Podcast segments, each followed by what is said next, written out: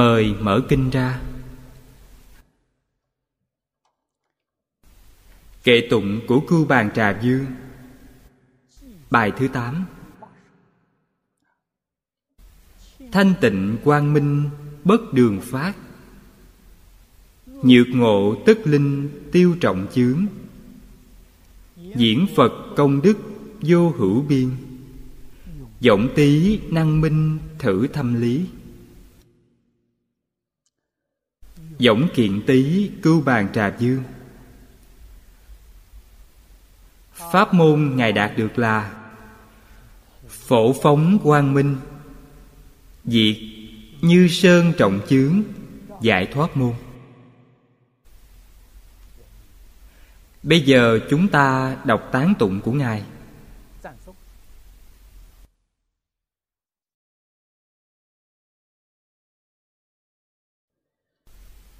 Câu thứ nhất.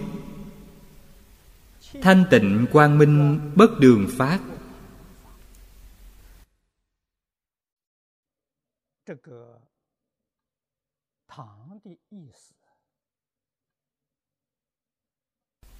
Đường. Nghĩa là hư vọng.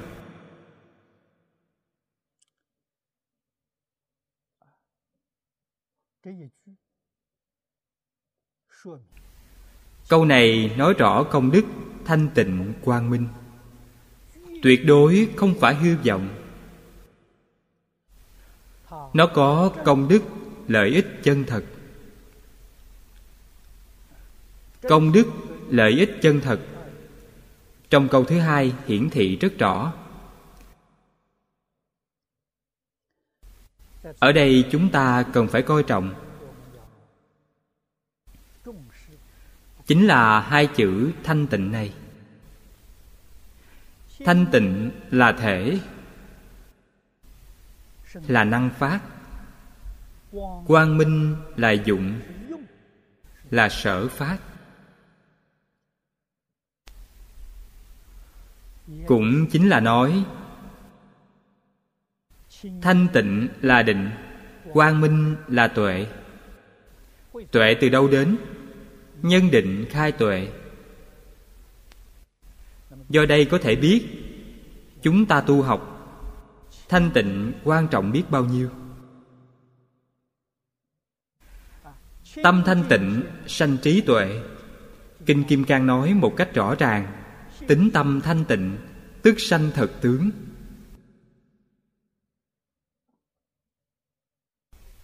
Thật tướng bát nhã trí tuệ chân thật.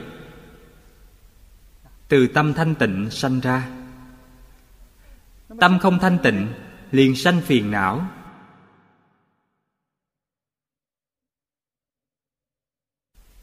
Chúng ta cần phải luôn ghi nhớ. Tâm có vọng tưởng phân biệt chấp trước, liền sanh phiền não lìa vọng tưởng phân biệt chấp trước, liền sanh trí tuệ. Trí tuệ và phiền não đều là tự tánh vốn có. Nó là một vấn đề, không phải hai vấn đề. Dùng tâm thanh tịnh sanh ra trí tuệ. Dụng vọng tưởng phân biệt chấp trước sanh ra phiền não. Trong kinh điển mới nói với chúng ta, phiền não tức bồ đề phiền não và bồ đề là một, không phải hai. Cũng chính là tùy tâm sở biến. Tâm ta như thế nào, nó sẽ biến ra pháp như thế. Chúng ta hiểu đạo lý này. Sẽ biết làm sao để chuyển phiền não thành trí tuệ. Chuyển mê thành ngộ. Chỉ cần bản thân ta buông bỏ vọng tưởng phân biệt chấp trước, trí tuệ lập tức hiện tiền, khởi tâm động niệm, và tất cả ngôn hành cử chỉ của mình đều giống như phật bồ tát vậy. Nếu vẫn còn phân biệt chấp trước, quý vị là một phàm phu. Tư tưởng, nhìn nhận và cách làm của ta đều không chính xác. Tâm địa phải thanh tịnh thanh tịnh không phải vì mình. Quý vị có trí tuệ, tức có thể thấu rõ chân tướng sự thật. Vì sao vậy? Quý vị nói điều này rất mơ hồ. Quý vị nói người chịu trách nhiệm của một đạo tràng đạo tràng này là đạo tràng phật hay đạo tràng ma? Trước tiên, cần phải phân biệt điều này. Đạo tràng phật nếu nói phê bình một người, nhất định là giúp họ. Sửa đổi sai lầm của họ, giúp họ đoạn ác hướng thiện. Giúp họ phá mê khai ngộ, đạo tràng phật. Đạo tràng ma, nhất định vì hơn thiệt cho bản thân người phụ trách. Người này có lợi cho mình, ta tán thán họ không có lợi cho mình, ta nghĩ cách đẩy họ đi. Bài xích họ. Đây là tâm ích kỷ. Đó không phải đạo tâm. Đó là tâm danh văn lợi dưỡng, tâm tham sân si mạng. Không thể quơ đũa cả nắm được. Bởi vậy quý vị muốn biết là đạo tràng gì? Trước tiên phải hỏi rõ ràng vị trụ trì này là ma hay là phật? Khi đã hiểu rõ ràng, thấy đạo tràng ma chỉ mỉm cười, không sao. Tâm địa thanh tịnh, bình đẳng. Đạo tràng phật có thể tán thán vài câu bồ tát phổ hiền dạy chúng ta. Đây là xưng tán như lai. Đạo tràng ma không xưng tán. Có lễ kính, không xưng tán lễ kính nhất định bình đẳng. Phật và ma đều bình đẳng, tán thán mới có sai biệt. Chỉ khác nhau một chút như vậy. Nếu là chánh pháp, như pháp, tán thán, không như pháp, không nói gì cả, người ta có hỏi, chỉ mỉm cười mà thôi.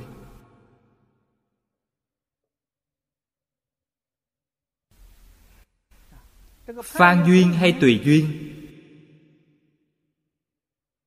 Đều do một niệm phân biệt của mình ta nhất tâm cầu pháp. Đây không phải phan duyên. Phan duyên là gì? Sau khi ta đến đây học, nâng cao thân phận địa vị của mình, ta có thể có được càng nhiều danh văn lợi dưỡng. Tâm này bất thiện là phan duyên. Phải chăng là làm tăng thêm danh vọng cho quý vị, làm tăng thêm tiếng tâm cho quý vị, làm tăng thêm kinh nghiệm tranh quyền đoạt lợi trong tương lai? Nếu là những điều này, đây là ma đạo quý vị không phải phật đạo. Phật đạo là đến đây để nghe kinh, nghe pháp, tu hành, thành tựu giới định tuệ và diệt trừ tham sân si của chính mình. Là đến giúp đoạn trừ vọng tưởng phân biệt chấp trước. Như vậy là đúng. Ở đây chúng ta chủ trương và mong cầu là hy vọng mọi người ở đạo tràng này thật sự tu học chân thành, thanh tịnh, bình đẳng, chánh giác, từ bi. Khởi tâm động niệm.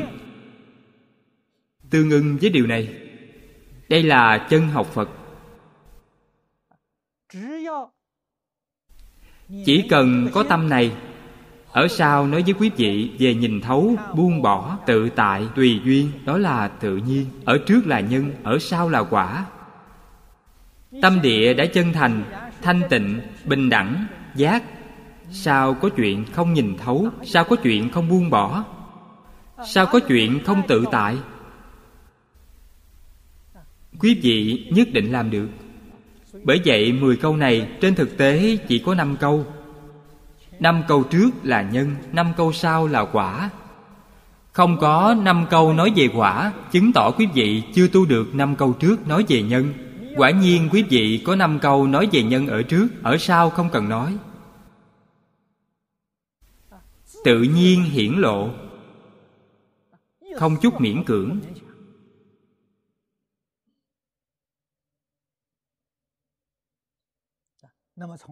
Từ chỗ này. quý vị thấu triệt được đại ý của câu kệ này.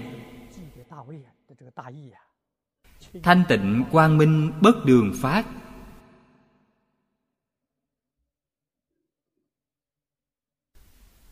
Đây là tâm thanh tịnh thanh tịnh của trong năm câu trước. Quang minh chính là chánh giác. Nếu gặp nhất định tiêu trọng chướng trọng chướng của chúng ta là gì?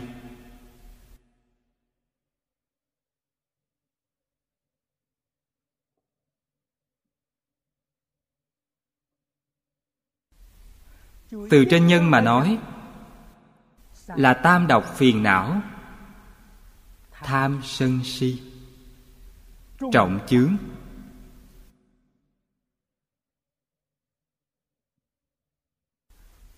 Tất cả phiền não tội lỗi đều từ đây sanh ra.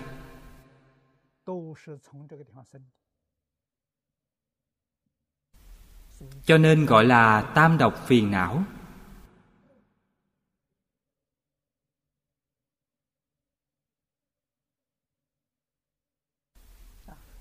Duyên bên ngoài, bên trong có tâm tam độc. Ngoại duyên là gì?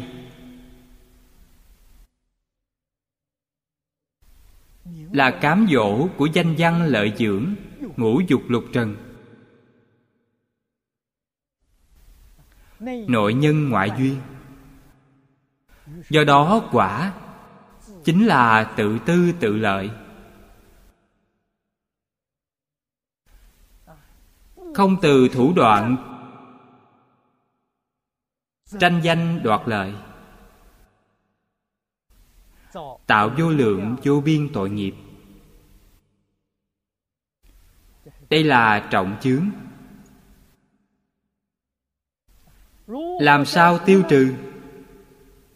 Chân thành, thanh tịnh, bình đẳng, chánh giác từ bi sẽ tiêu trừ.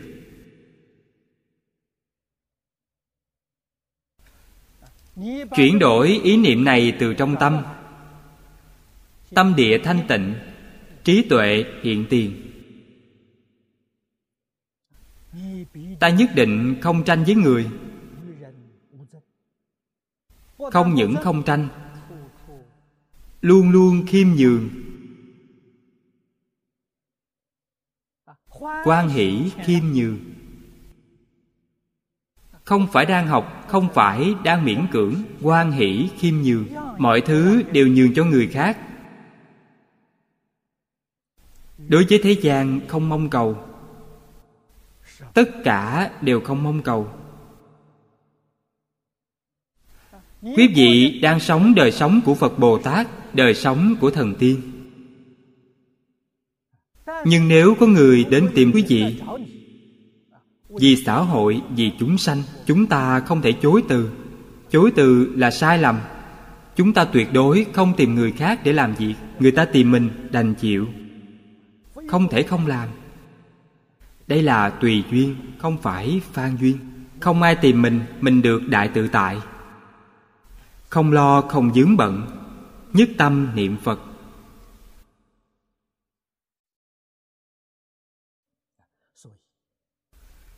Nếu quý vị gặp, nếu gặp, chính là gặp thanh tịnh quang minh ở trước. Thanh tịnh quang minh là chánh pháp của tất cả chư phật. Bốn chữ này không những bao hàm tất cả pháp mà Thế Tôn nói trong suốt 49 năm, mà tất cả chư Phật khắp ba đời, mười phương, giáo hóa chúng sanh đều không ra khỏi phạm vi của bốn chữ này.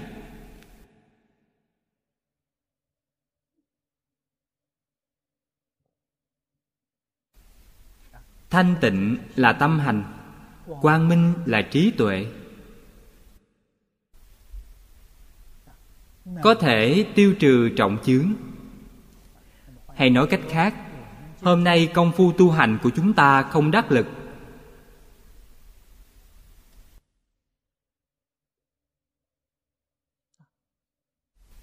Không những không thể chuyển phiền não,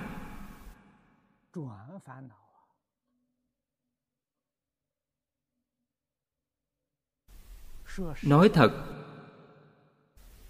giảm nhẹ phiền não trước mắt. Bây giờ chúng ta vẫn không làm được. Vấn đề này rất nghiêm trọng.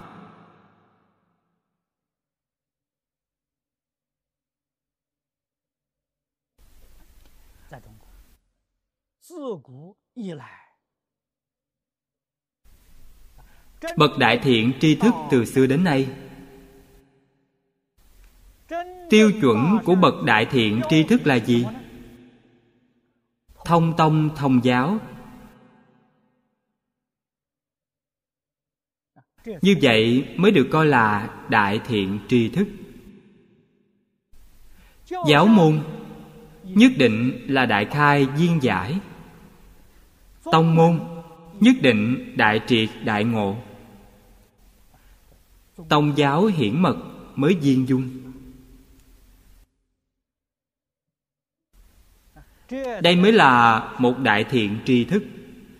Đại thiện tri thức giáo hóa tất cả chúng sanh.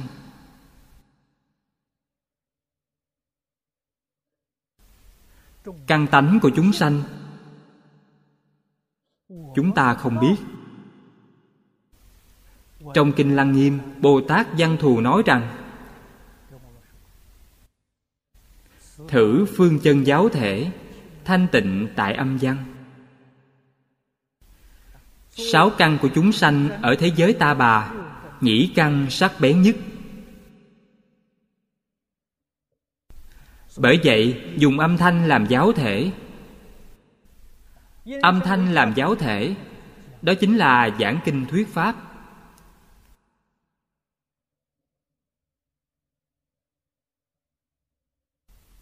Mấy người nghe, nói cho chư chị biết, một người nghe là đủ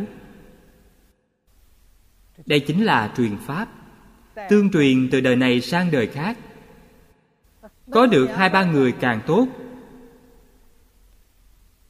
Lịch đại chư vị tổ sư cao tăng, không ít người đơn truyền. Chỉ truyền cho một người.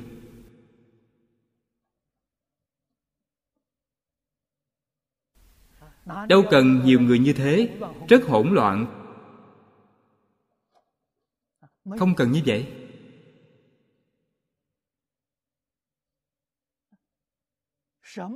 Ai đủ tư cách tiếp nhận truyền thừa? cần phải đầy đủ hai điều kiện. Điều kiện thứ nhất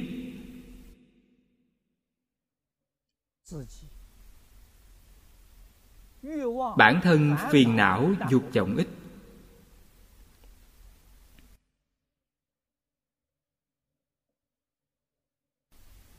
thầy truyền pháp. Phải quan sát tường tận. Ít đến mức độ nào?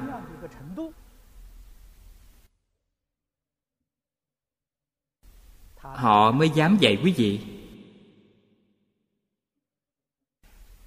Vậy mới không uổng công dạy. Quý vị thật sự có thể truyền thừa nếu tâm địa không thanh tịnh, còn có phân biệt chấp trước nghiêm trọng. Chư phật như lai đến dạy quý vị cũng vô dụng. Vì sao vậy? Vì quý vị không ngộ. Không đi vào được. Dù có nghe nhiều đến đâu, ta cũng có thể nói toàn là học vấn theo sách vở.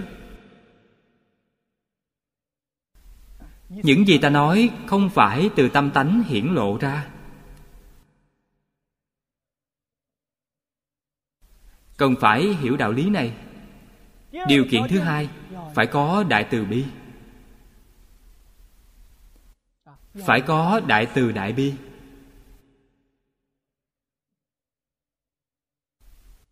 Đại công vô tư. Quán thân bình đẳng ta có thể giúp hết thảy chúng sanh. Không phải nói, tôi thích người này, nên giúp họ. Người kia ghét, ta không giúp. Tổ sư không truyền cho người này. Đây là hai điều kiện để tổ sư chọn truyền nhân.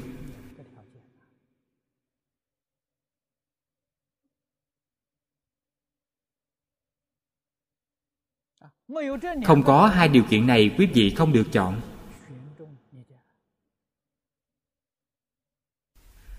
người đầy đủ hai điều kiện này không nhiều.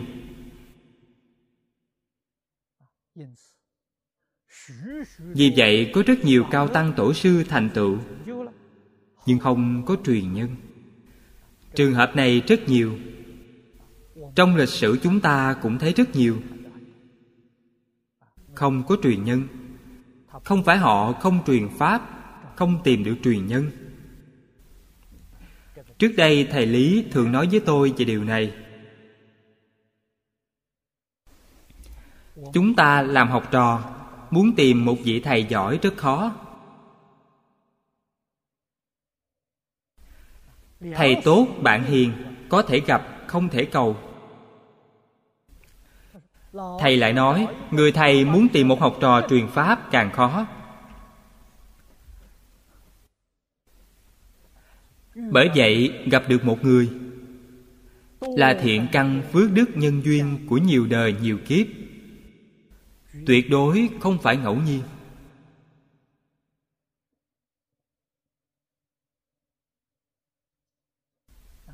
Người như vậy, có năng lực tiếp thu đại pháp. Sau khi họ nghe xong, có thể tin, có thể hiểu, có thể hành, có thể chứng. Đây là nguyên nhân gì? Do họ đầy đủ hai nguyên nhân này. Thứ nhất là phiền não nhẹ. Chúng ta không nói đến vọng tưởng, phân biệt chấp trước rất nhẹ. Thứ hai là có tâm từ bi, chịu giúp người, quan hỷ phục vụ người khác đầy đủ hai điều kiện này.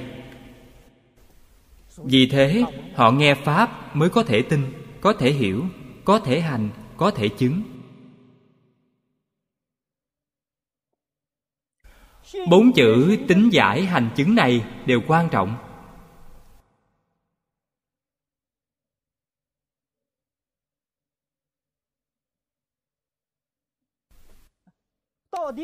Rốt cuộc, điều nào quan trọng nhất? Mỗi người căn tánh không giống nhau.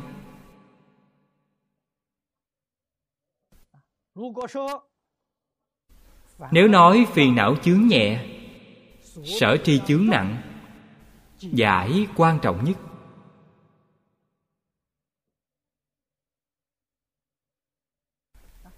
Nếu sở tri chướng nhẹ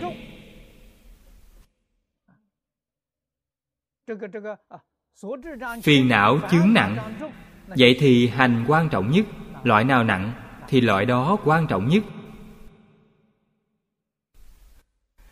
Trong hội lăng nghiêm, chúng ta thấy, tôn giả a nan và tôn giả phú lâu na. Tôn giả a nan sở tri chướng nhẹ. Phiền não chướng nặng. Vì vậy, ngài nghe phật giảng kinh liền khai ngộ nhưng trên phương diện tu hành chứng quả thì không bằng tôn giả phú lâu na. Tôn giả phú lâu na là tứ quả a la hán tôn giả a nan là sơ quả. Đối với tôn giả a nan mà nói, hành quan trọng. Đối với tôn giả phú lâu na mà nói, giải quan trọng. Phật pháp làm gì có định pháp? Xem chúng ta bị bệnh gì? Bệnh nào nặng nhất? Dùng phương pháp gì để đối trị? Chúng ta thử phản tỉnh xem, chúng ta bệnh gì nặng nhất? Chúng ta cả hai loại đều nặng. Sở tri chướng cũng nặng, phiền não chướng cũng nặng. Quả thật rất khó trị. Dùng phương pháp gì? giải và hành đều quan trọng. Phải dùng phương pháp này.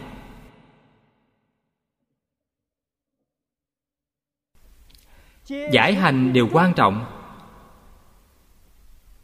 Ngày nay chúng ta cũng đang làm. Hiệu quả không cao. Không thể nói không có hiệu quả. Hiệu quả không lý tưởng. Tiêu chuẩn đạt được, không như lý tưởng. Nguyên nhân này là gì? Chúng ta phải thường kiểm thảo do chúng ta không thực hành.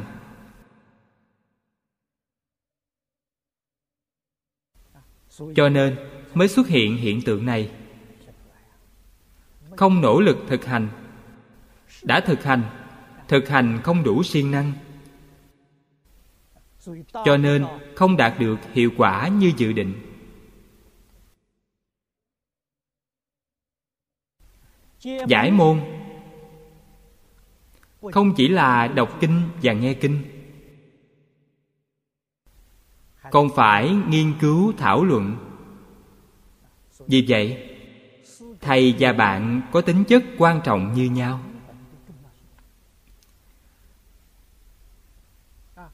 Có thầy tốt, không có bạn tốt, không dễ tiến bộ. Thầy dạy mình. Thầy chỉ đường. Hành là dựa vào bản thân tự đi. Mình đi đường, phải có đồng bạn chăm sóc lẫn nhau.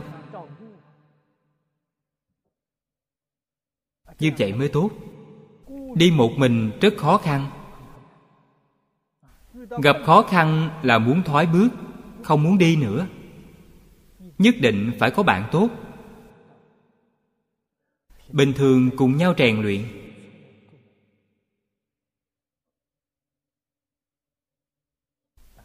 Có thể thấy, thành tựu không phải là vấn đề đơn giản. Tôi ở đài trung 10 năm.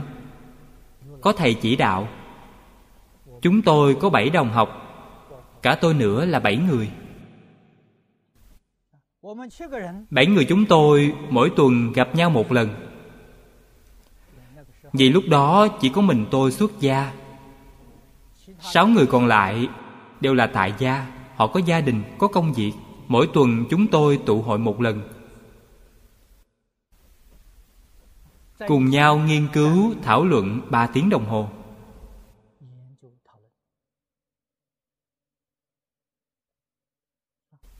Mười năm như một ngày. Quả thật không dễ bảy vị đồng học cùng nhau học tập suốt mười năm. Một tuần một lần.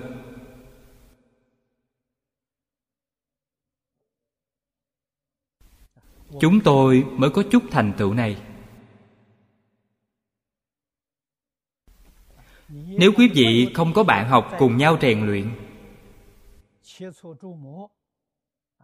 chỉ nghe thầy giảng kinh không thôi, rất khó. Ở đài trung, người nghe thầy lý giảng kinh rất nhiều. Vì sao ít người thành tựu như vậy? Những vị đồng học này không cùng nhau học tập.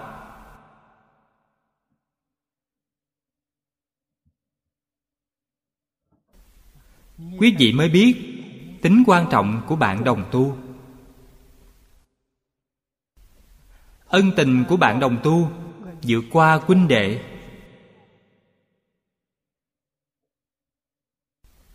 Họ hiệp trợ lẫn nhau trên đạo bồ đề. Hai bên đều thực hành.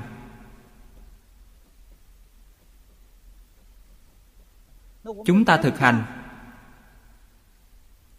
Trong tâm muốn thực hành, vẫn có chướng ngại.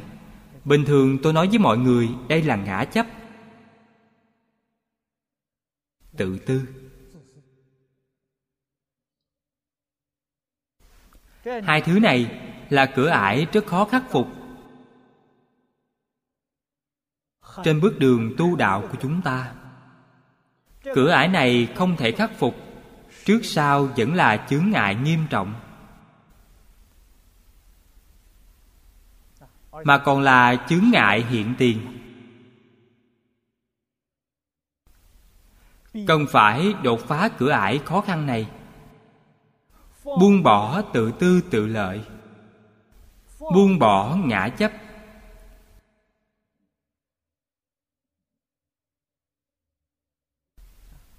Trong kinh kim cang, đức thế tôn dạy học, chúng ta thấy trong kinh này, tiểu thừa tu đà hoàng quả, đúng là bước khởi đầu của phật môn vì sao họ có thể chứng được tu đà hoàng vô ngã tướng vô nhân tướng vô chúng sanh tướng vô thọ giả tướng tức hiện nay chúng ta gọi là buông bỏ thành kiến. Buông bỏ thành kiến chính là buông bỏ ngã chấp buông bỏ tự tư. Phải buông bỏ ý niệm tự tư tự lợi này. Buông bỏ thành kiến của chính mình đây là nền tảng, như vậy mới có thể nhập môn. Nhập môn gì? Trong phật pháp gọi là lớp một tiểu học. Quý vị mới có thể nhập học. Nếu không buông bỏ tự tư tự lợi, không buông bỏ thành kiến của mình, vậy là vĩnh viễn đứng ngoài cửa lớp một. Học gì? Học mẫu giáo bây giờ chúng ta học mẫu giáo. Chưa lên lớp một.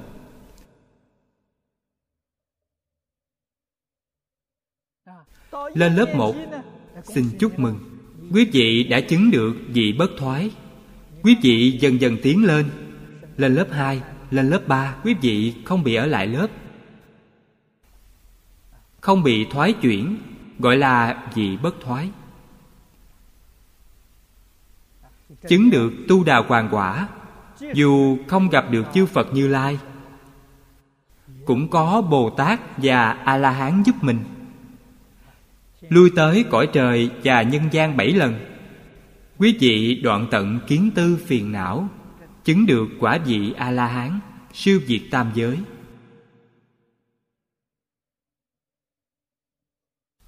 Đối với đại thừa bồ tát đây là quả vị gì? Bồ tát sơ tính vị. Đại thừa sơ tính vị bồ tát chứng vị bất thoái.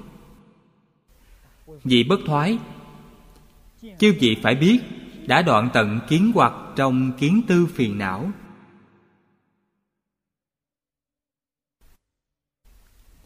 Tôi thường nói, đoạn tận kiến hoặc chính là đoạn tận ý niệm tự tư tự lợi.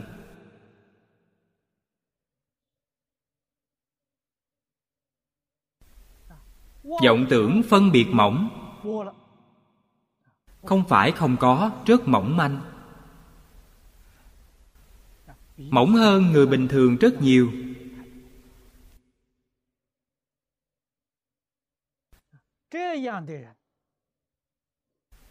người như vậy gặp phật pháp đại thừa. Bốn chữ thanh tịnh quang minh này tượng trưng cho phật pháp đại thừa. Ở đây đặc biệt tượng trưng cho hoa nghiêm.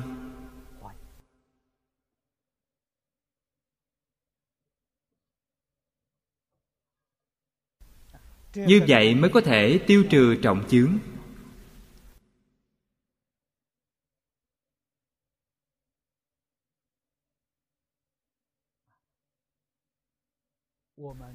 Chúng ta tu học cần phải biết. Nếu tập khí, phiền não của mình vẫn còn, không khác gì năm trước.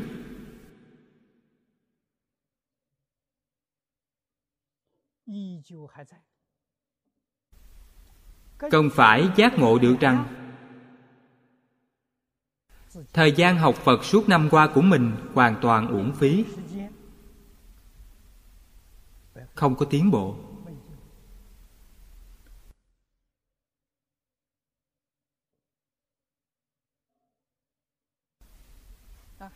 Lại so sánh thử xem. So với lúc chưa học phật, nếu vẫn giống nhau,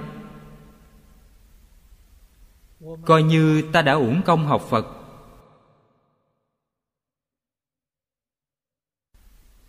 Trong phật pháp nói công đức, lợi ích thù thắng.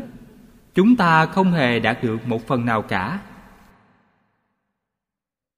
Sai lầm ở đâu? Sai lầm không do phật, là tại bản thân.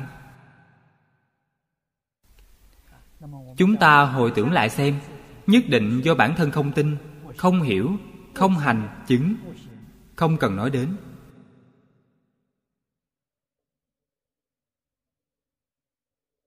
Tính nói đâu có dễ.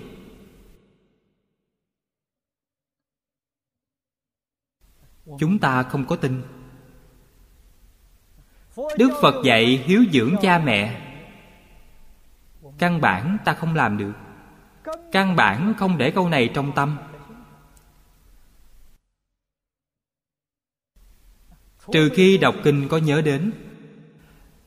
Giống như ánh sáng cọ sát vào đá vậy ánh sáng lóe lên. Vừa lóe lên, lập tức không còn. Đây là không tin. Không hiểu rõ đạo lý vì sao phải hiếu dưỡng cha mẹ, vì sao phải phụng sự sư trưởng. Vì thế bản thân không làm được. Vẫn tùy theo tập khí phiền não của mình. Tạo vô lượng vô biên tội nghiệp như vậy gặp được phật pháp cũng giống như không?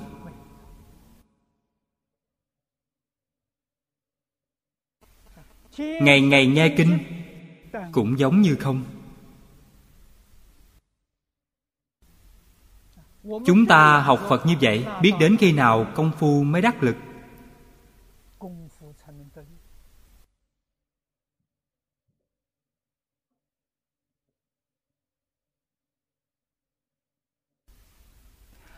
Ở đây chúng ta đọc được hai câu kệ này.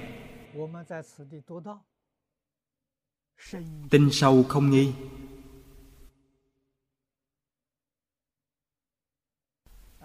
Kinh lăng nghiêm chúng ta mới đọc phần mở đầu. Chưa đọc hết phần tựa.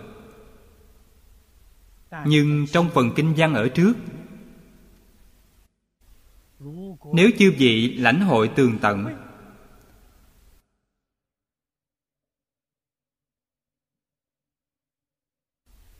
chúng ta cần phải thấu hiểu. Điều này là thật không phải giả.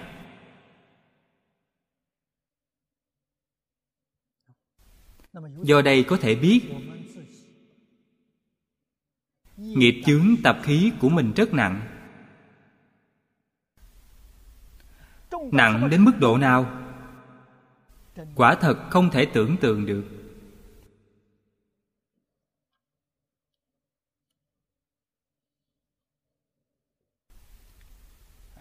Câu thứ ba, dạy chúng ta phương pháp. Làm sao để tiêu trừ trọng chướng của mình?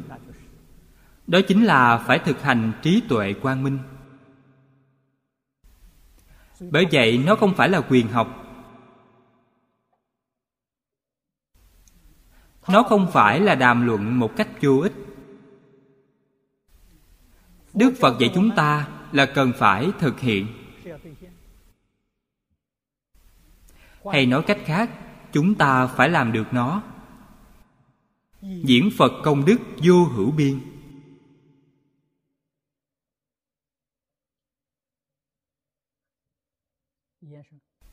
Diễn là biểu diễn.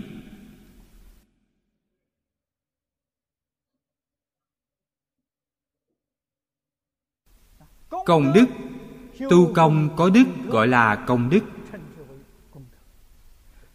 tinh tấn tu hành, y giáo phụng hành. Y giáo tu hành, khởi cảm ứng chính là đức.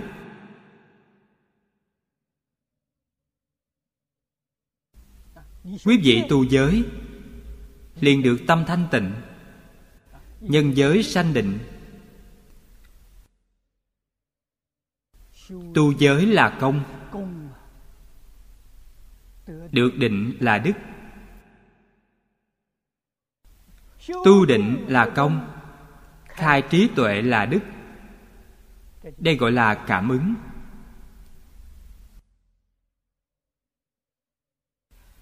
Chúng ta tu chân thành, thanh tịnh, bình đẳng, chánh giác từ bi. Nhất định đạt được nhìn thấu, buông bỏ tự tại tùy duyên. Đó là ta đạt được.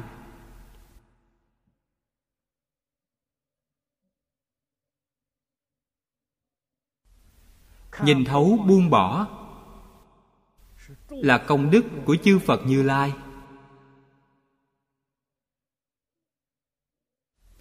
Tự tại tùy duyên là cuộc sống của chư phật như lai.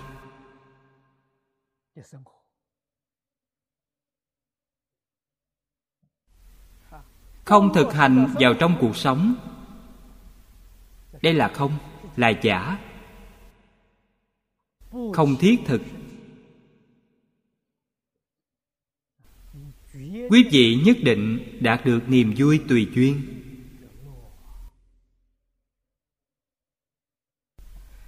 Lìa khổ được vui.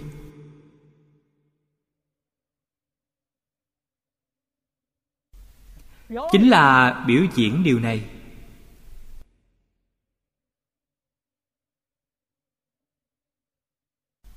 Nhìn thấu buông bỏ. Nói một cách rõ ràng.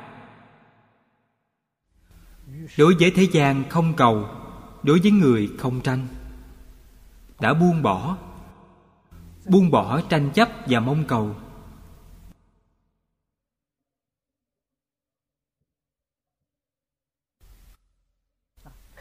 Nhìn thấu nghĩa là sao? Thấu triệt chân tướng của vũ trụ nhân sinh. Đại đạo lý của nhân sinh vũ trụ. Quý vị thông đạt thấu suốt hoàn toàn. Không những không tranh không cầu. Trái lại tận tâm tận lực phục vụ cho hết thảy quần sanh. Nghĩa là bế quan ở trên núi. Sống trong am tranh ẩn cư, đều là đang diễn công đức của phật. Đều là đang biểu diễn. Biểu diễn gì? Chính là biểu diễn đối với thế gian không cầu, đối với người không tranh biểu diễn cho người thế gian thấy. Người thế gian đều dốc sức tranh giành, ra sức mong cầu. Quý vị làm gương cho họ thấy, khiến họ nhìn thấy liền giác ngộ. Họ sống trong xã hội dốc sức cạnh tranh.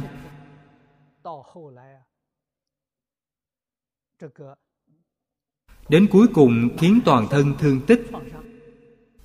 Sau đó, thấy quý vị vô tranh vô cầu, họ hoát nhiên đại ngộ quay đầu. Người có chút thiện căn phước đức. Họ thấy hiện tượng này, liền quay đầu.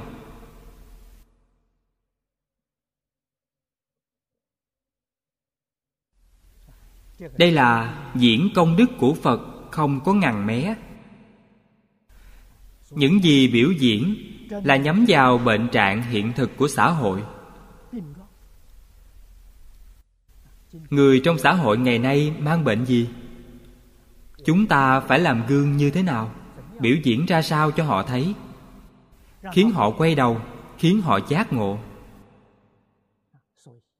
Bởi vậy bế quan ở trên núi, ẩn cư, không phải tiêu cực. Nếu quý vị cho đó là tiêu cực, vậy là sai. Hoàn toàn thấy sai. Khi tôi còn trẻ không hiểu đạo lý này. Tôi thích đọc sách, nhất là thích đọc lịch sử.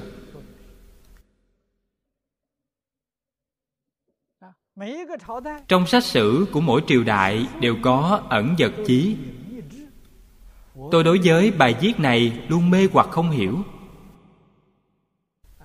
Những người này có học vấn, có đạo đức, có năng lực, không đứng ra làm việc cho quốc gia xã hội họ đi ẩn cư. Các nhà lịch sử học còn viết truyện về họ. Điều này không có đạo lý.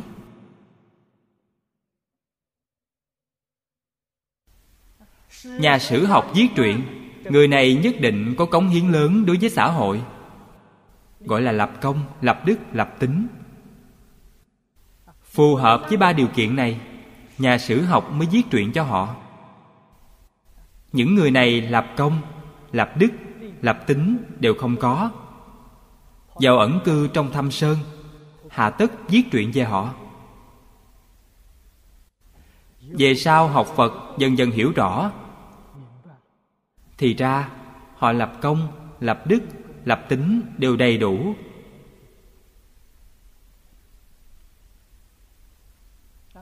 Chỉ là dùng một hình thức một phương thức khác. Đó là đang thật sự giáo hóa xã hội. Chứng minh họ có năng lực cạnh tranh, không phải không có năng lực. Không có trí tuệ, không có năng lực đi ẩn cư, người như vậy không tính. Có trí tuệ, có năng lực, có thể cạnh tranh với người, có thể hơn hẳn mọi người, nhưng không tranh, thoái bước nhường bước. Đây là bậc đại hiền. Dạy xã hội, đừng tranh danh đoạt lợi. Bất kỳ phương thức nào, nếu thật sự phát tâm bồ đề, phổ độ chúng sanh, phương thức nào đều được cả. Đâu nhất định phải có danh vọng, có địa vị, không cần thiết phương thức gì cũng đều có thể thành tựu viên mãn công đức. Niềm vui này vì sao không làm? Vì sao phải tranh danh đoạt lợi? Hình tượng này không tốt. Dù tranh đoạt được, quý vị thật sự tận trung với quốc gia thiên hạ. Nhiệt tâm phục vụ vẫn có ảnh hưởng về mặt xấu.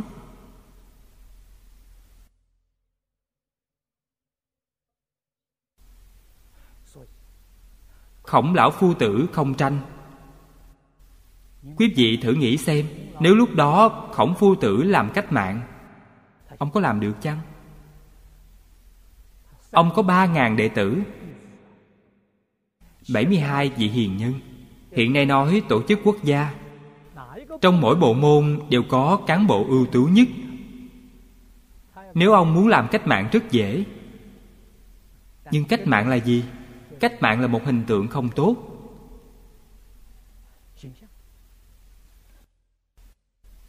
Lật đổ người khác, tự mình cướp đoạt chính quyền. Tuy làm tốt hơn người khác, Nhưng tác dụng phụ là đây. Khiến hậu nhân, nếu ai có bất mãn đối với chính trị, liền khởi lên lật đổ, há chẳng phải tạo thành thiên hạ đại loạn ư? Bởi vậy, phu tử không làm việc này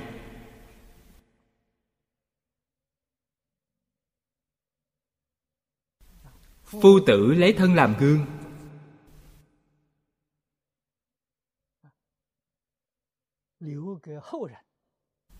Để lại cho hậu nhân hình tượng chánh diện viên mãn, không hề có mặt trái. Thật vĩ đại. Cho nên gọi là thánh nhân. Lịch đại đế dương ngày nay chúng ta biết có thể nhắc đến tên họ. Không có mấy người. Nói đến khổng phu tử, ai không biết. Quý vị mới biết cách làm này của ông. Đáng cho người tôn trọng biết bao. Phước tuệ viên mãn.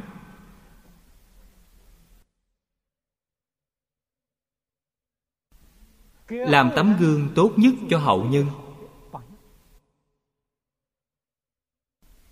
Thật sự làm được. Học di nhân sư hành di thế phạm. Chúng ta đọc trong luận ngữ. Hàng đệ tử tán thán khổng lão phu tử. Đức hạnh của phu tử có năm chữ Ôn, lương, cung, kiệm, nhường. Khổng tử diễn công đức này Ôn lương, cung, kiệm, nhường. Là công đức của chư Phật.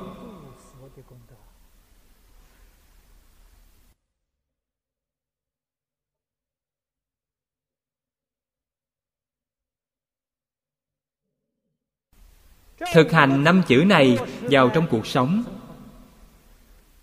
Thực hành vào trong công việc. Thực hành vào trong giao tiếp. Bất luận khi nào đối nhân xử sự tiếp vật. Khổng tử khởi tâm động niệm, ngôn ngữ tạo tác. Nhất định tương ưng với năm chữ này. Chữ thứ nhất là đại từ đại bi. Ôn hòa nhân hậu. Tâm chân thành. Biểu hiện tự nhiên sẽ ôn hòa. Lương thiện.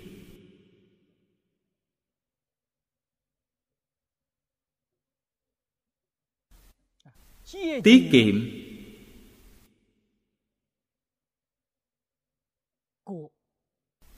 Sống theo tiêu chuẩn thấp nhất của con người. Không hề lãng phí.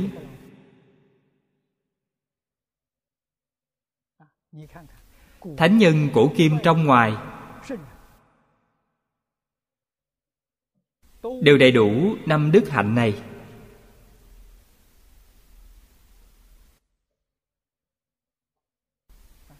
Bản thân tiết kiệm một chút có thể giúp nhiều hơn một chút. Thế gian còn có rất nhiều người khổ nạn. Chúng ta giúp họ thêm một phần. Bản thân chúng ta lãng phí thêm một phần. Người khổ nạn thế gian tăng thêm một phần đau khổ. Họ có tâm này. Chúng ta lãng phí xa xỉ đã quen, khi nào mới nghĩ đến những người khổ nạn này? Không những bình thường không nghĩ đến, khi gặp cũng không nghĩ đến. Cũng không chịu đưa tay ra giúp đỡ. Chúng ta học phật gì?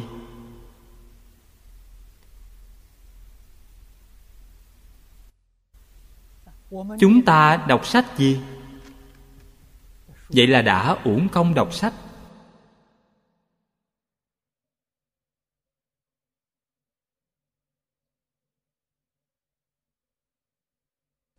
Kinh giáo. Có rất nhiều người xem nó thành tôn giáo. Tôn giáo sanh ra một quan niệm sai lầm chỉ biết lo cho riêng mình. Chỉ tu hành cho riêng mình. Không biết mỗi câu, mỗi chữ trong kinh đức phật dạy chúng ta. Kim thiện thiên hạ.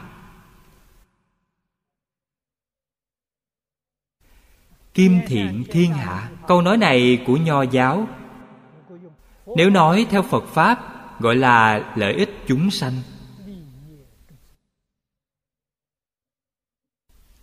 Chúng ta quên mất điều này. Câu đầu tiên trong tứ hoàng thệ nguyện, chúng sanh vô biên thệ nguyện độ. Câu này nếu nói như hiện nay, phục vụ cho tất cả chúng sanh.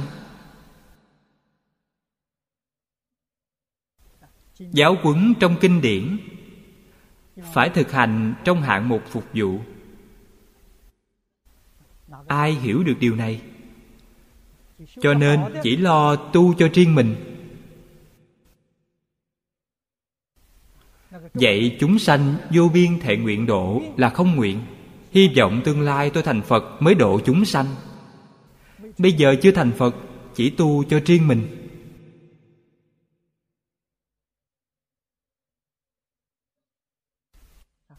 Bồ tát, làm bạn không mời của tất cả chúng sanh.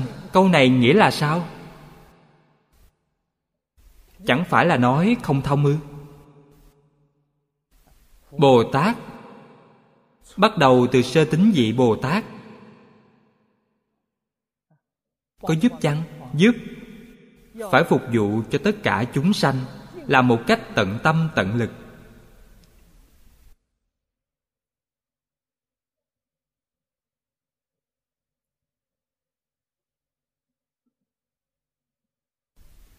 Chỉ lo cho riêng mình. Sống trong am tranh. Bế quan. Không hỏi đến thế sự. Tâm của họ rộng lớn, tâm bồ đề, làm tấm gương tốt cho thiên hạ chúng sanh. Họ bế quan không phải vì bản thân. Sống trên núi không phải vì bản thân. Vì khiến thiên hạ chúng sanh nhìn thấy hình tượng này có thể lãnh ngộ có thể quay đầu. Giảm nhẹ vài phần tâm cạnh tranh. Họ bế quan, sống trong núi.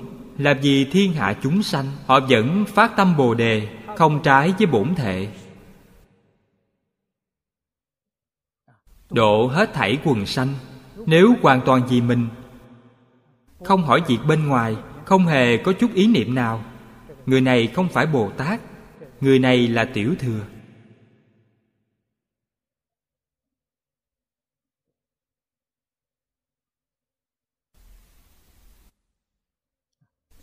Câu thứ ba, diễn phật công đức vô hữu biên. Lấy trí tuệ và phương tiện thiện xảo của mình, giúp tất cả chúng sanh khổ nạn. Không ngằn mé, phật pháp vô biên phương tiện thiện xảo không có biên tế, không có định pháp.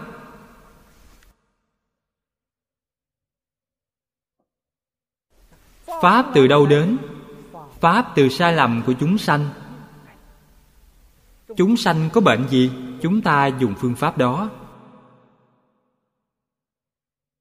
Gọi là tùy bệnh cho thuốc. Ứng cơ thuyết pháp.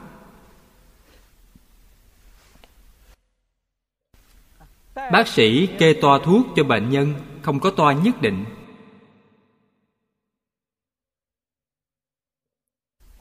Rất linh động. Chúng ta cần phải hiểu, phải thấu triệt.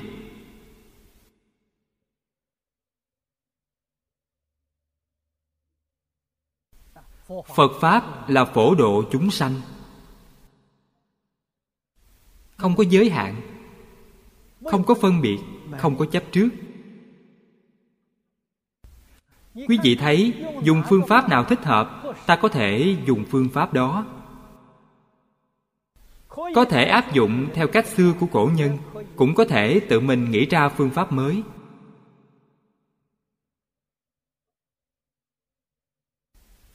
Phương pháp thủ đoạn khác nhau.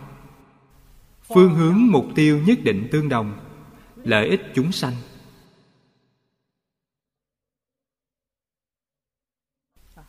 Trong lợi ích chúng sanh, quý vị phải biết lợi ích chân thật, lợi ích dài lâu. Đức phật nói, hiện đời được lợi ích, đời sau không được lợi ích. Đây không phải lợi ích chân thật là giả. Hiện đời không được lợi ích đời sau được lợi ích lợi ích này là thật. Nếu hiện đời được lợi ích, đời sau và đời sau nữa đều được lợi ích. Lợi ích này là chân thật, là viên mãn. Đây là đức phật đưa ra tiêu chuẩn cho chúng ta. Do đây có thể biết, chúng ta không trái với nguyên tắc, nguyên lý này, không trái với giáo huấn của phật lợi ích này nhất định giúp chúng sanh đoạn ác tu thiện.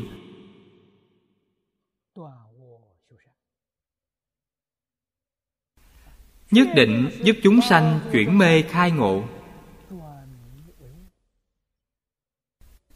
Đến cuối cùng là giúp chúng sanh chuyển phàm thành thánh. Chỉ cần đúng phương hướng và mục tiêu này thủ đoạn nào cũng đều là chí thiện, đều viên mãn.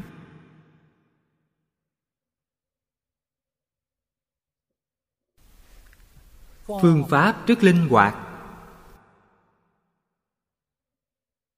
Nguyên tắc, nguyên lý tuyệt đối không được nhầm lẫn.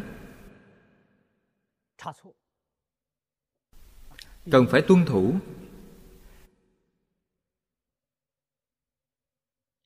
Lấy nó để tự hành quá tha. Đó chính là diễn công đức của phật.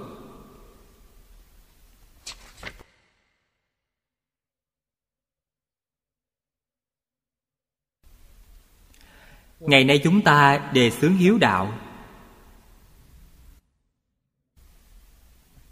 Kỷ niệm tổ tiên. Là làm cho người thấy biểu diễn. Đây là câu thứ nhất trong tam phước. Hiếu dưỡng cha mẹ.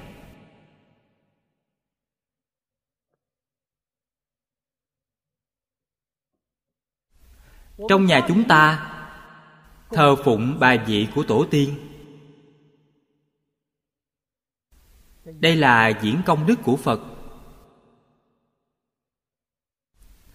Trong nhà có điện phật, thờ phật, thờ bà vị của tổ sư. Nếu tâm lượng quý vị lớn hơn một chút, bà vị của tổ tiên thờ một chỗ khác.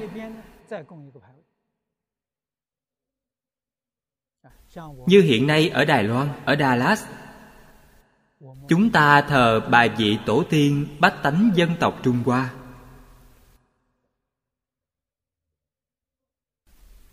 Thực tế mà nói, chư vị đồng học cũng có thể viết một bài văn để đưa tin.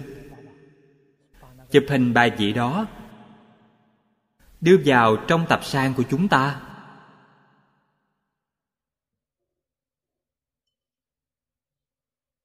Đây là diễn công đức của phật. Chúng ta thờ bài vị giảng sanh của thầy. Đối với ân đức của thầy, niệm niệm không quên. Đây là căn bản dạy học của nho và phật giáo. Chúng ta khởi tâm động niệm, ngôn ngữ tạo tác. Đều nghĩ thử xem, ta làm như vậy. Ta khởi ý niệm này, nói câu này, có xứng đáng với cha mẹ chăng? Có xứng đáng với thầy tổ chăng?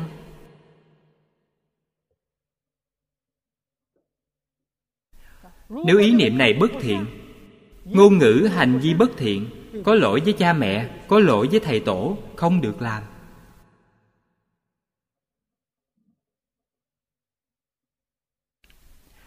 Giáo dục phật giáo giáo dục nho giáo đều đặt hiếu thân tôn sư lên hàng đầu.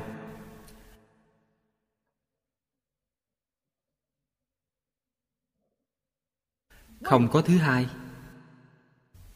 cho đến viên thành phật đạo. Thành phật đạo là gì? Thể hiện viên mãn hiếu thân tôn sư. Thành phật, thành thánh.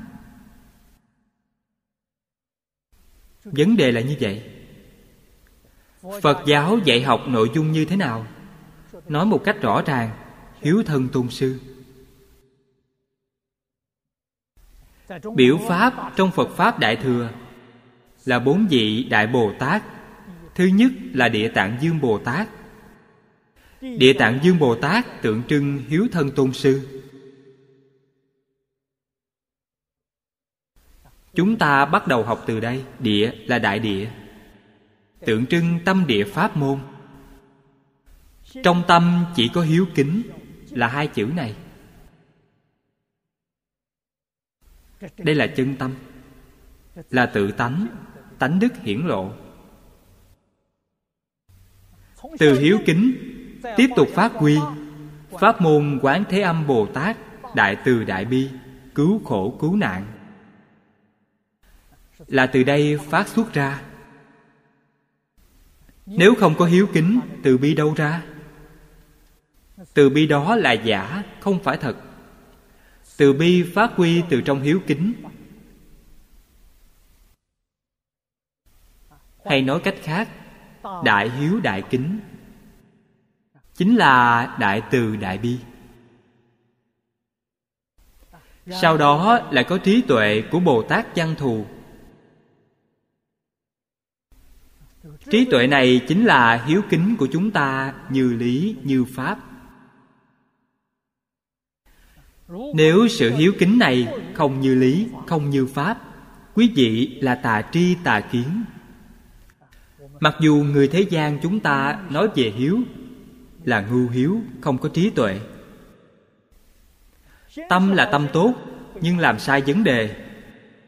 Tâm tốt, làm sai việc, cũng tạo tội nghiệp. Nhất định phải có trí tuệ.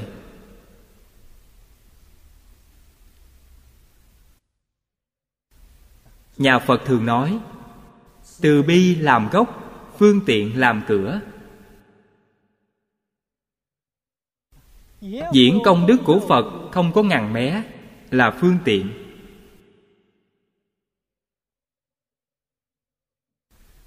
Từ bi nhất định phải kết hợp với trí tuệ.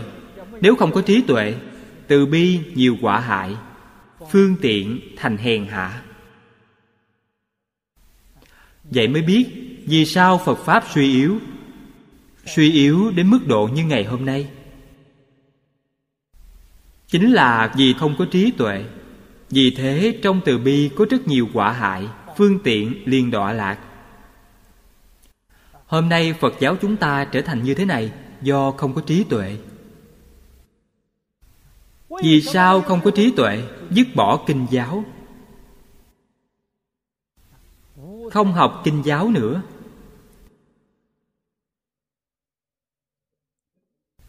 Ít người đọc kinh, ít người nghiên cứu, ít người giảng kinh thuyết pháp.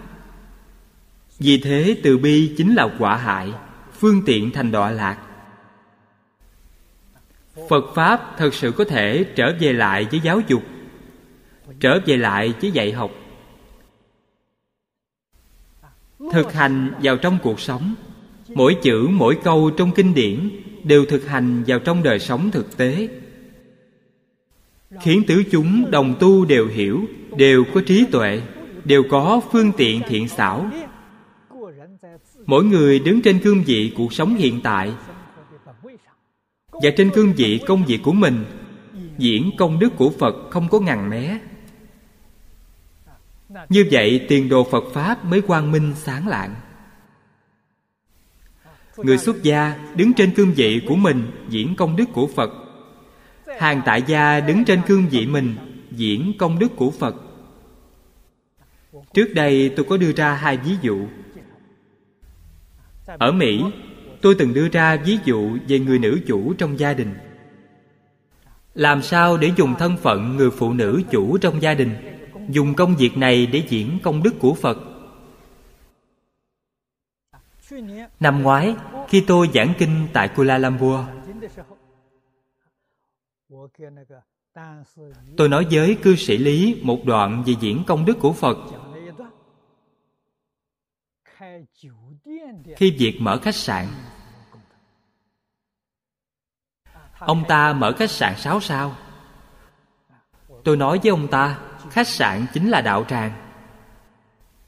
Ông chủ chính là phật, nhân viên là bồ tát khách là đối tượng chúng sanh để ta độ. Phật không độ, người không có nhân duyên. Họ đến khách sạn này ở, tức là có duyên với quý vị. Quý vị cần phải độ họ. Ngành nào nghề nào? Nam, nữ, già, trẻ. Mọi người đều có trí tuệ, đều biết diễn công đức của phật. Như vậy không bao lâu, phật pháp sẽ hưng thịnh.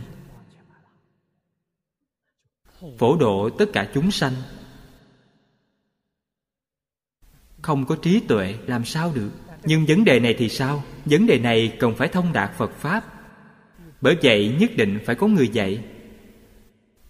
Những pháp sư xuất gia như chúng ta, nhiệm vụ chính là dạy như thế nào? Công việc của chúng ta chính là dạy học. Tu hành, chứng quả, thành phật, tại gia giống nhau, tại gia và xuất gia không có phân biệt vì sao phải xuất gia? Vì quần pháp lợi sanh.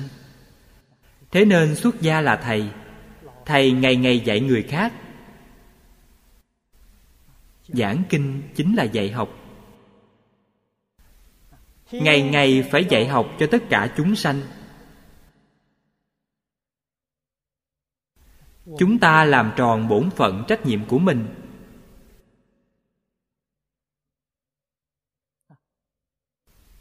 Buông bỏ danh văn lợi dưỡng.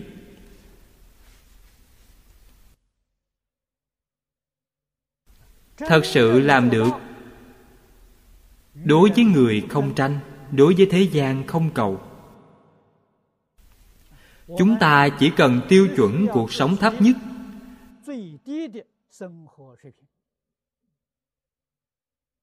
Đủ ăn no mặc ấm có một ngôi nhà nhỏ che mưa che nắng là quá đủ. Ngoài ra, đều buông bỏ hết. Toàn tâm, toàn lực đem giáo huấn của phật, giới thiệu cho hết thảy chúng sanh. Đây là bổn phận của hàng xuất gia chúng ta. Dù có nhiều thứ cúng dường,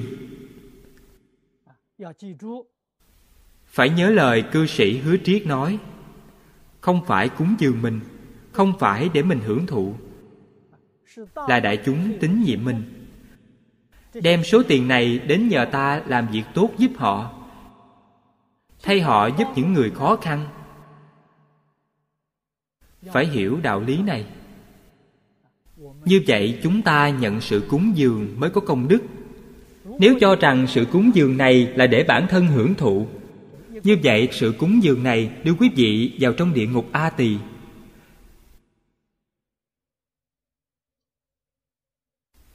Vì thế, bản thân quý vị muốn đi con đường của phật hay con đường của ma cũng chỉ trong một niệm này. Người cúng dường không có lỗi lỗi lầm cho bản thân. Bản thân ta xử lý ra sao, vận dụng như thế nào?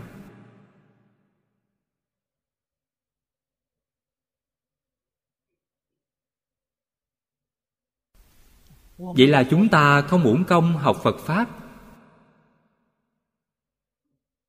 Nhất định phải bắt đầu từ bản thân. Hoàng Pháp khó khăn.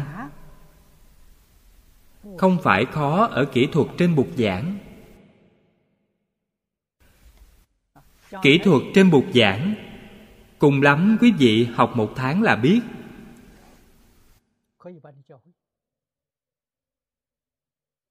Quý vị đủ năng lực lên bục giảng. Quý vị sẽ biết giảng kinh. Một tháng là thành công.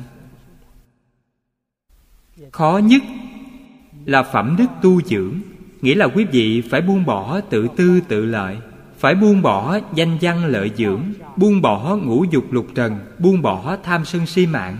Điều này rất khó. Quả nhiên buông bỏ. tôi khẳng định quý vị là người tái sanh. Quý vị đến để cứu thế gian. Quý vị đến để cứu khổ cứu nạn. Không thể buông bỏ. Quý vị là một ma chướng. Quý vị học hiểu phật pháp mượn chiêu bài phật pháp để lừa đời lấy tiếng lừa đảo để nhận cúng dường lừa đảo để nhận sự tôn kính. Quý vị có thể đạt được hưởng thụ nhất thời. Đời sau nhất định đọa địa ngục.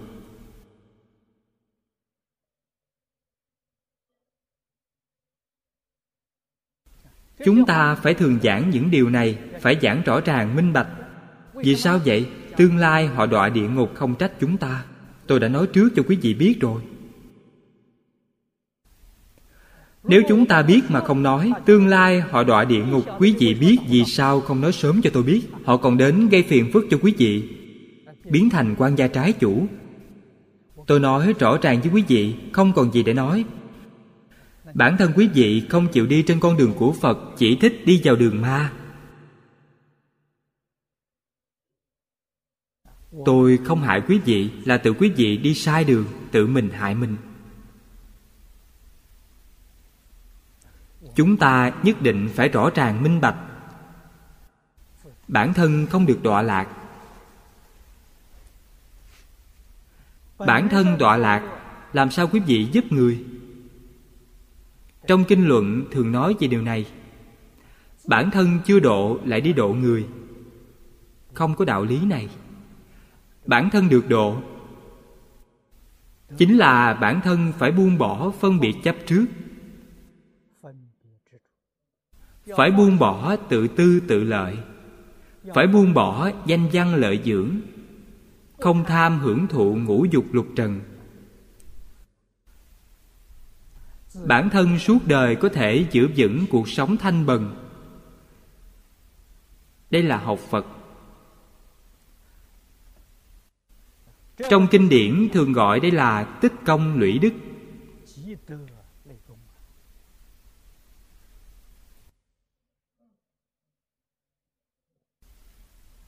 Khi tiếp xúc với tất cả chúng sanh.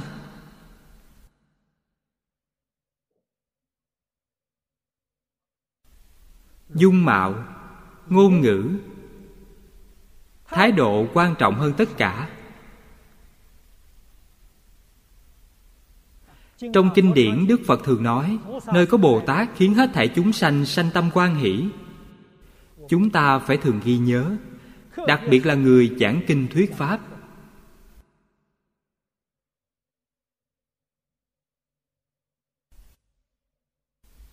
mọi người suy nghĩ tường tận, vì sao khi vừa bước vào sơn môn tự viện, đặt tượng bố đại hòa thượng ngay ở giữa?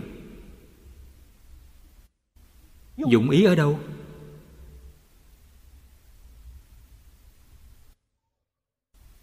Chúng ta tiếp xúc với người. Sắc mặt, thái độ phải như bồ tát di lặc vậy.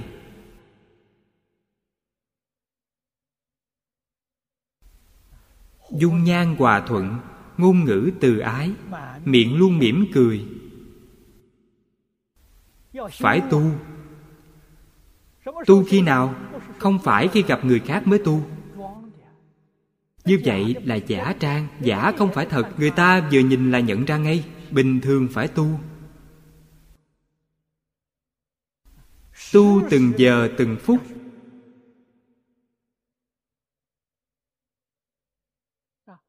mọi lúc, mọi nơi. Nơi không có ai cũng phải tu. Nuôi dưỡng nó thành một thói quen.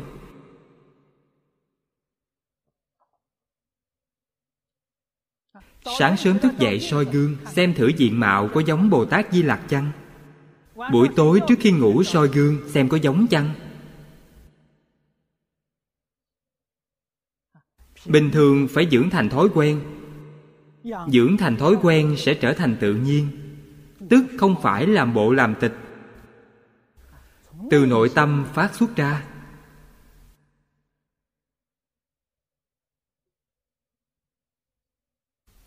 Quý vị khiến mọi người nhìn thấy mình quan hỷ, thích thân cận.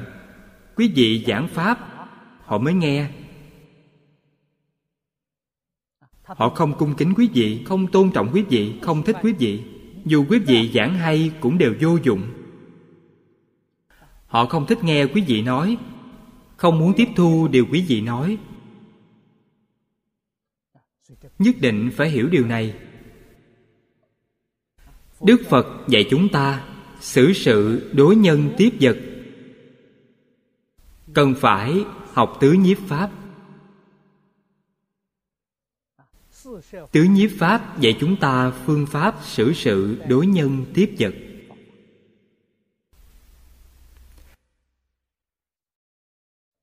Thôi, hôm nay thời gian đã hết, chúng ta tạm dừng tại đây. A ni tho pho. A ni tho pho. A ni tho phật